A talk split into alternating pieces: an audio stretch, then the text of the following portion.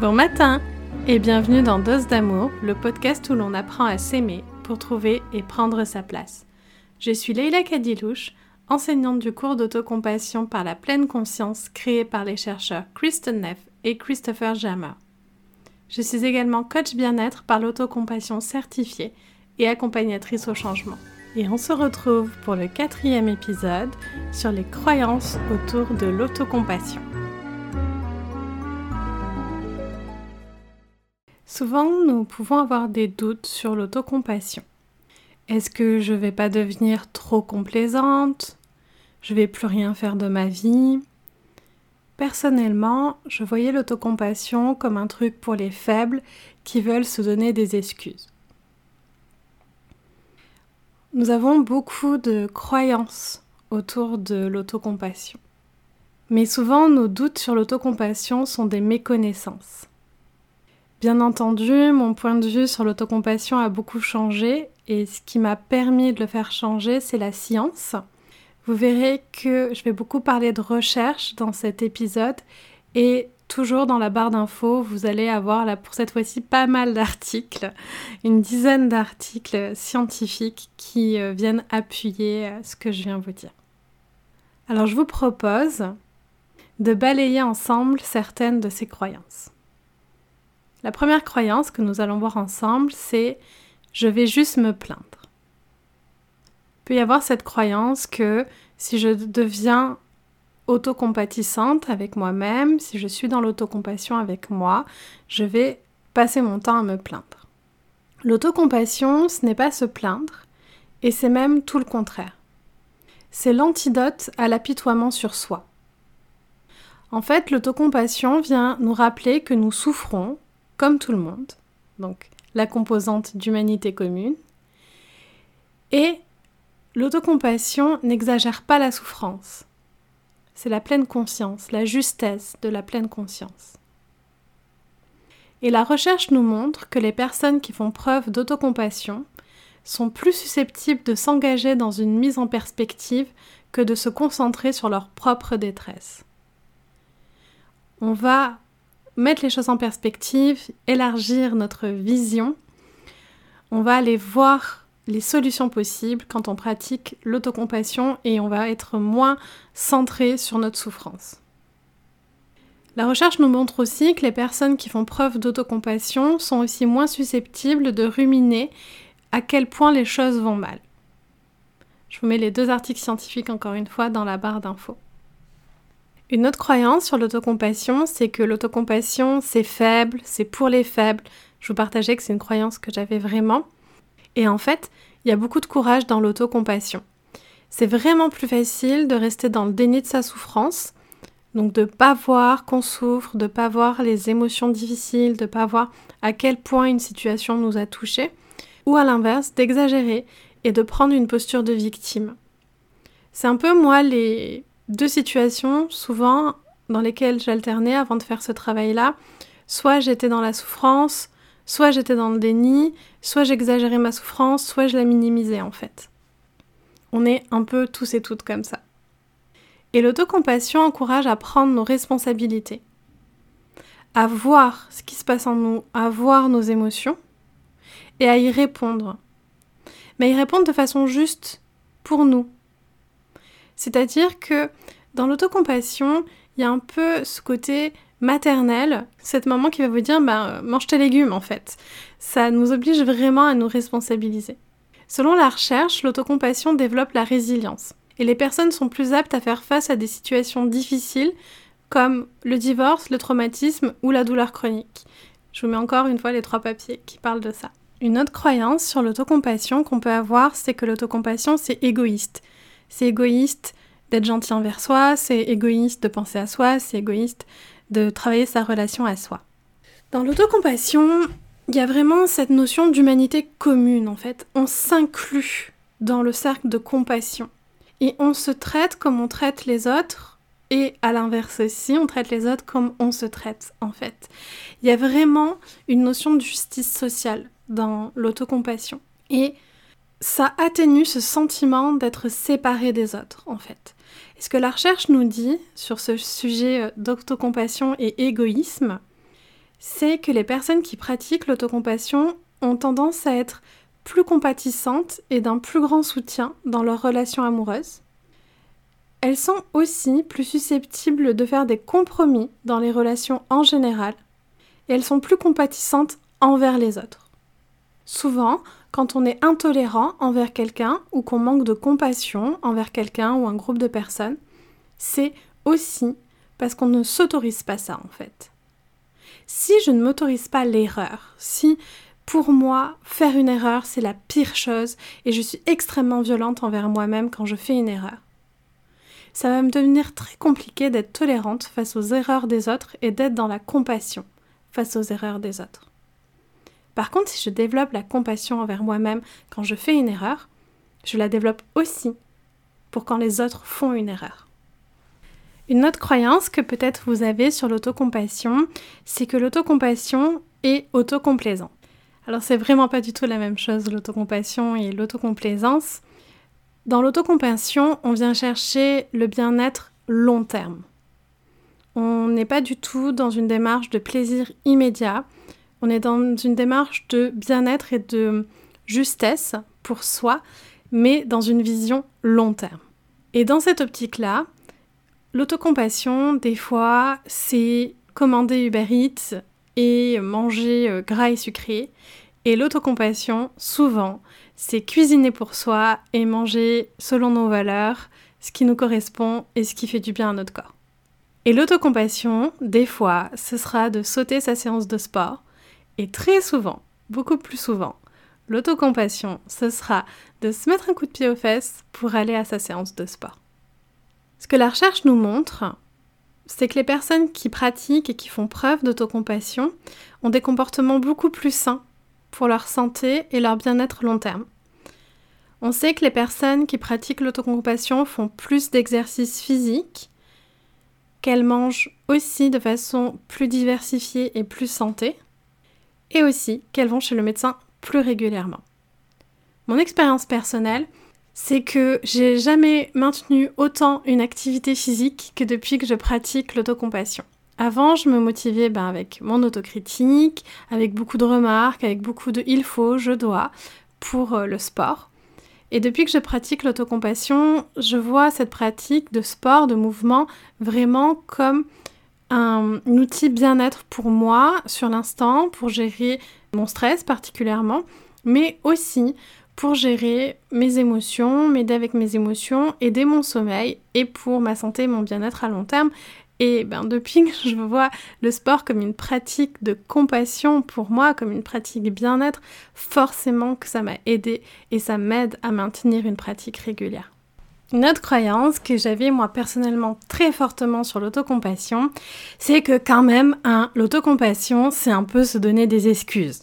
Faut arrêter à un moment donné. Ce dont j'ai pris conscience avec ma pratique, c'est que, en fait, l'autocompassion permet de créer la sécurité dont on a besoin pour admettre nos erreurs. Si on a un critique interne très violent, ça va être très difficile d'admettre nos erreurs parce qu'on va faire face à une énorme violence. Ça peut avoir des conséquences désastreuses sur notre amour de nous, notre vision de nous, notre estime de nous. A l'inverse, si on fait baisser cette autocritique, qu'on garde quand même la critique de soi sur bah, on n'est pas parfait, on commet des erreurs, ça fait partie de la nature humaine, qu'on invite la pleine conscience. Nos erreurs ont eu telles conséquences sur nous, sur les autres, sur notre environnement. Et qu'on invite aussi l'humanité commune. Faire des erreurs fait partie de la nature d'être humain.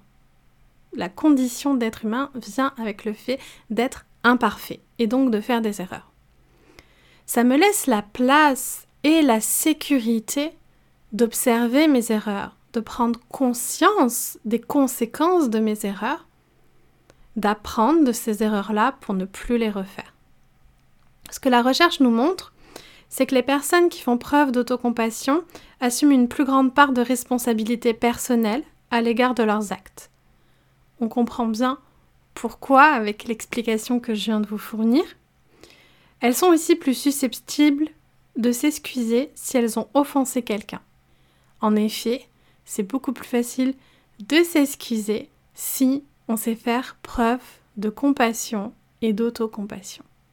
L'idée de l'autocompassion, ce n'est pas du tout de ne pas voir ses erreurs, c'est vraiment de prendre conscience de ces erreurs-là, mais c'est peut-être pas une raison pour se dire qu'on est la pire personne du monde et s'insulter de tous les noms possibles et se dire qu'on mérite pas d'être en vie.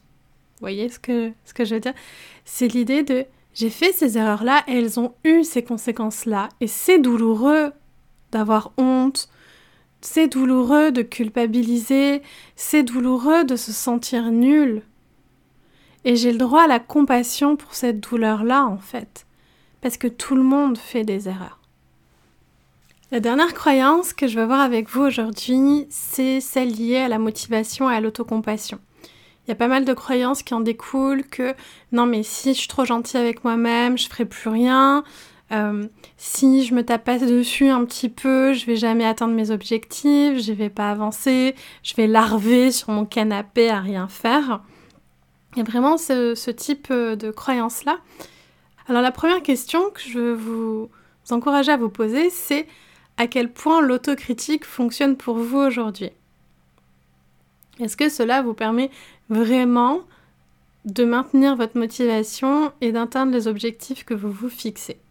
C'est marrant qu'on ait toujours ces croyances-là alors qu'on le sait depuis des années, par exemple sur l'éducation canine, que l'éducation punitive ne fonctionne pas et que l'éducation positive fonctionne bien. On a aussi plein d'études sur la science de l'éducation, en particulier chez les enfants et les jeunes enfants. On sait que la punition ne fonctionne pas et ce qui fonctionne c'est le renforcement positif, mais nous avons toujours ces croyances qu'il faut qu'on se tape dessus pour atteindre nos objectifs et faire ce qu'on veut faire. La motivation qui passe par l'autocompassion, elle vient du désir de santé et de bien-être. On veut ce qui est bon pour nous. Et du coup, ça nous permet à la fois d'avoir des objectifs plus alignés avec nos valeurs et avec qui on est, mais aussi de maintenir cette motivation dans le temps. Et en fait, ce qu'on observe, c'est que les personnes compatissantes sont en fait plus motivées à changer, et parce qu'elles se motivent avec encouragement en fait. J'entendais une enseignante du cours MSC, Mindfulness Self-Compassion, dire à quel point elle se disait souvent Oh ma petite chérie, allez ma petite chérie, on y va. Et on s'imagine bien à quel point c'est beaucoup plus motivant d'aller vers ses objectifs avec ce discours-là qu'en se disant qu'on est trop nul et qu'on n'y arrivera jamais. Alors tout ça, ce sont des vues de l'esprit. Mais est-ce que notre cerveau fonctionne vraiment comme ça? Qu'est-ce qu'en dit la recherche à ce sujet-là? Alors la recherche nous dit que les personnes autocompatissantes ont des exigences personnelles élevées. Parce qu'on pourrait se poser la question, en effet, est-ce qu'en pratiquant l'autocompassion, on ne baisse juste pas nos exigences et ben, du coup on atteint plus facilement nos objectifs? Non. Et je peux vous le dire, je suis quelqu'un qui a des exigences personnelles très élevées. Elles sont toujours très élevées même en pratiquant l'autocompassion. Par contre, la grande différence, et ce que la recherche nous dit, c'est que les personnes qui pratiquent l'autocompassion ne s'en veulent simplement pas lorsqu'elles échouent. Et ça, ça fait vraiment une grande différence. Mais surtout, et ça je l'ai vraiment beaucoup expérimenté personnellement, ça laisse un environnement sécuritaire et aussi de l'espace pour apprendre de ses erreurs. Et alors, dans une perspective de grandir, d'atteindre un projet, sachant que notre cerveau fonctionne par l'essai-erreur, c'est vraiment une compétence très utile. Et donc il y a une recherche de Kristen Neff de 2005 qui montre aussi que les personnes qui pratiquent l'autocompassion ont moins peur de l'échec. Et une autre recherche de Brainers et Chen de 2012 qui montre que les personnes qui pratiquent l'autocompassion sont plus susceptibles de réessayer et de persister dans leur effort après avoir échoué. Si je prends l'exemple de l'entrepreneuriat, par exemple, parce que je connais ça assez bien, quand on est dans l'entrepreneuriat, c'est beaucoup d'itérations, beaucoup d'essais-erreurs pour voir ce qui fonctionne pour nous, ce qui fonctionne pour notre marché, ce qui fonctionne dans un temps donné, dans une société en transformation. Si on a un autocritique très fort, on va très vite se décourager et laisser tomber. À l'inverse, si on pratique l'autocompassion, on va créer ce système de sécurité et de résilience, on va avoir moins peur de l'échec. Ça ne va pas, euh, un échec ne va pas nuire à notre perception de nous. Enfin, ça nuit toujours à notre perception de nous, mais ça ne va pas détruire en fait notre perception de nous. Et ça va nous laisser l'espace de continuer cet essai-erreur, d'avoir une plus grande résilience. Et ce qu'on voit dans les études sur l'entrepreneuriat, c'est que souvent c'est une question de temps en fait. On a beaucoup d'exemples d'entreprises qui réussissent dans les euh, une à trois premières années, mais en fait la plupart des entreprises se développent en une dizaine d'années environ. Alors pourquoi se poser ces questions-là et aller challenger ces doutes? Alors parce que déjà on voit bien que ces doutes qui sont assez communs en fait, hein, qu'on a un peu tous et toutes, la recherche nous prouve le contraire. Donc notre cerveau n'a pas toujours raison. Ensuite, ces doutes peuvent être des freins à développer l'autocompassion. Une question qui peut être intéressante à vous poser pour aller challenger encore une fois ces doutes-là, c'est qu'est-ce qui m'empêche d'être plus dans l'autocompassion? Et observez vos réponses, vous allez sûrement voir des peurs émerger. Et juste le fait d'en prendre conscience, avec tout ce que je viens de vous dire. Et encore une fois, vous avez les ressources si vous voulez approfondir ces questions-là, va vous permettre et vous aider à lever ses peurs et lever ses doutes. Notre épisode touche à sa fin. J'espère qu'il vous a plu et merci de l'avoir écouté jusqu'au bout. On se retrouve dans deux semaines. Nous parlerons des bienfaits de l'autocompassion.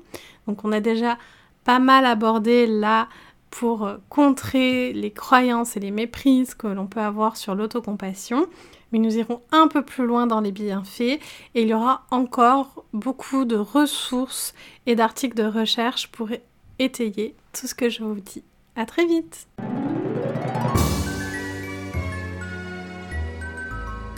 Merci d'avoir écouté cet épisode jusqu'au bout.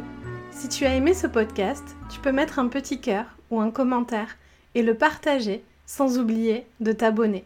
Cela m'aide beaucoup et c'est la meilleure façon de soutenir ce podcast.